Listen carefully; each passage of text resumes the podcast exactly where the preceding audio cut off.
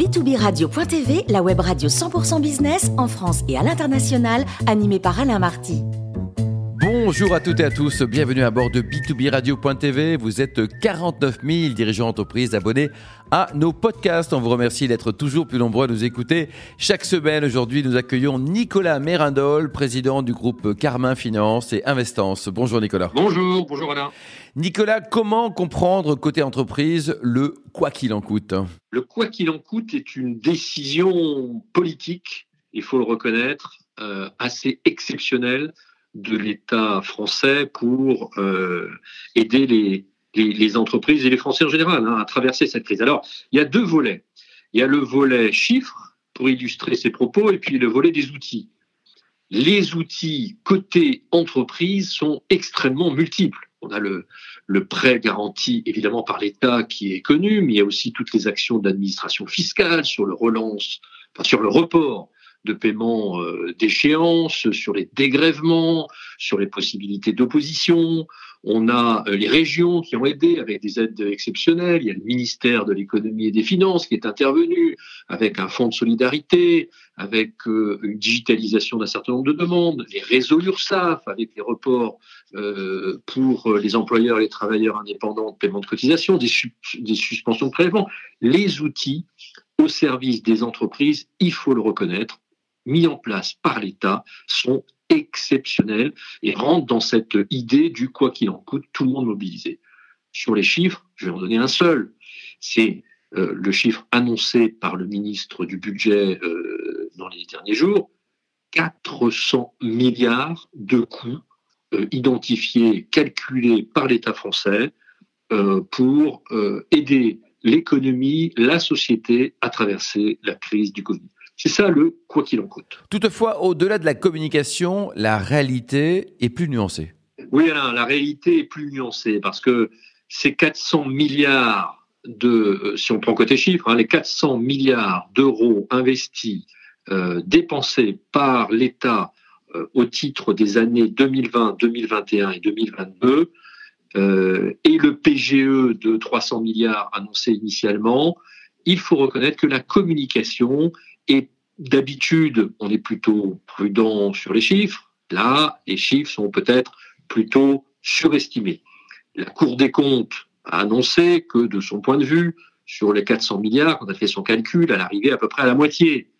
Donc, euh, le quoi qu'il en coûte entre le discours politique et l'ambition, et puis la réalité de ce qui est déployé et mis en œuvre, il y a un écart assez sensible. Je donnerai un deuxième exemple, le PGE, prêt garanti par l'État, outil euh, extraordinairement efficace quand il a été lancé en début 2021, était annoncé avec une enveloppe de 300 milliards d'euros.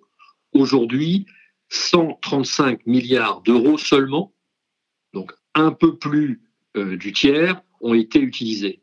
Donc on annonce 300, 135 déployés. C'est beaucoup 135. C'est un peu plus du tiers de l'enveloppe initiale. On annonce 700 000 entreprises bénéficiaires, mais là, les statistiques sont extrêmement trompeuses. Parce que, évidemment, sur les 135 milliards, les gros montants sur peu d'entreprises sont très significatifs. Je vais donner juste deux exemples. À eux seuls, Air France et Renault ont consommé 9 milliards ça fait beaucoup de petites, petites euh, euh, dossiers de petites entreprises. Donc la communication, la réalité est quand même euh, euh nuancer. troisième exemple, le chômage partiel. Bien sûr, quoi qu'il en coûte, non, c'est pas tout à fait quoi qu'il en coûte, parce que reste à la charge des entreprises en général, en moyenne, 15% du salaire de la mesure sur le chômage partiel, qui était une mesure euh, indispensable, extrêmement efficace et qu'il faut saluer, 15%, ça veut dire que euh, si vous êtes une PME euh, avec, ça fait un salarié sur six. Hein, donc, c'est un salarié sur six que vous avez chez vous et qui vous coûte 100% de l'équivalent de 100% de son salaire, mm, sans chiffre d'affaires, c'est très difficile à supporter. Donc, au-delà de la communication, une réalité, oui, qui est quand même à, nuancer. Oui, et il faut distinguer les aides définitives et les crédits à rembourser. Alors ça, c'est dans le quoi qu'il en coûte, vous avez aussi le sentiment que tout est pris en charge par l'État. Quand on vous dit l'État, la société, le Covid va coûter 400 milliards d'euros, vous avez le sentiment, dans la perception générale, que c'est un coût budgétaire de l'État et que euh, donc vous allez recevoir ça sous forme de, de subventions et d'aides définitives. Évidemment, il y a une grosse différence entre les différents outils qui sont euh, mis en œuvre. Certains sont effectivement des subventions euh, définitives. Lorsque vous avez une réduction des cotisations, c'est une, une, aide définitive. Quand vous avez une aide au paiement de loyer, c'est définitif. mais par contre, euh, on ne peut pas comparer la prise en charge des coûts fixes des entreprises avec, par exemple, le PGE. Et les fameux 135 milliards qu'on évoquait précédemment, cela, il va falloir les rembourser. Et euh, dans, cette communication du quoi qu'il en coûte, euh, il est important que chacun des entrepreneurs, aujourd'hui ils l'ont, ils l'ont vu, mais que chacun comprenne qu'il faut bien distinguer les aides définitives des crédits à rembourser. C'est un quoi qu'il en coûte, qui est quand même très fondamentalement différent entre les deux, vous me l'accorderez. Le mur de la dette est devant nous, abandon de créances, mythe ou réalité, Nicolas? Oui, c'est une bonne question. Là, on est dans le prolongement du point précédent, de la question qu'on se posait entre les aides définitives et les crédits à rembourser. On voit que la part dans ce dispositif du quoi qu'il en coûte, euh, qui a été mis en place par le gouvernement, et encore une fois que l'on doit saluer, la part liée à des reports d'échéance, la part liée à des crédits à rembourser est très significative. On vient de parler de 135 milliards pour le PGE. Or, pour une bonne partie des entreprises, le PGE a servi à financer un non-chiffre d'affaires. Et quand, avant la crise, vous étiez une entreprise saine, mais avec une marge brute de taux de financement juste positive, vous vous retrouvez post-crise à avoir à rembourser une dette qui n'a pas servi à financer les investissements. Donc ce sera impossible. Ça fait un an que les uns et les autres, votre serviteur, on pose ce problème et on demande de l'anticiper.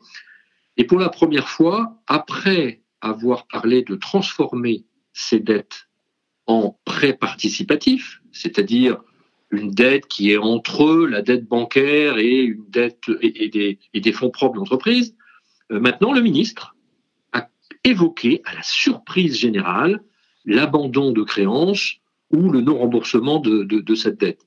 C'est-à-dire faire tout simplement accorder une réduction de, la dette euh, à l'entreprise. Alors là encore, il ne faut pas tomber dans euh, les enjeux de communication. Il est impossible que ce dispositif bénéficie à toutes les entreprises.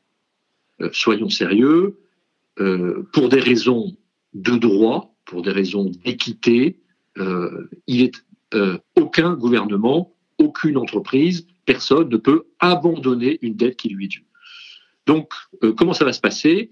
Ce seront les entreprises en difficulté, et en réalité, ce dispositif existe déjà avec le CODEFI, qui, qui est un organisme régional qui va organiser autour des créanciers d'une entreprise le, la restructuration de la dette et demander à chacun de faire un effort. Donc, le mur de la dette est effectivement devant nous. Il y aura les entreprises trop en difficulté qui vont disparaître, qui ne pourront pas la rembourser, procédure collective classique. Il y aura les entreprises saines qui ont gardé la trésorerie du PGE ou qui n'en avaient pas vraiment besoin, et celle-là pose pas de problème.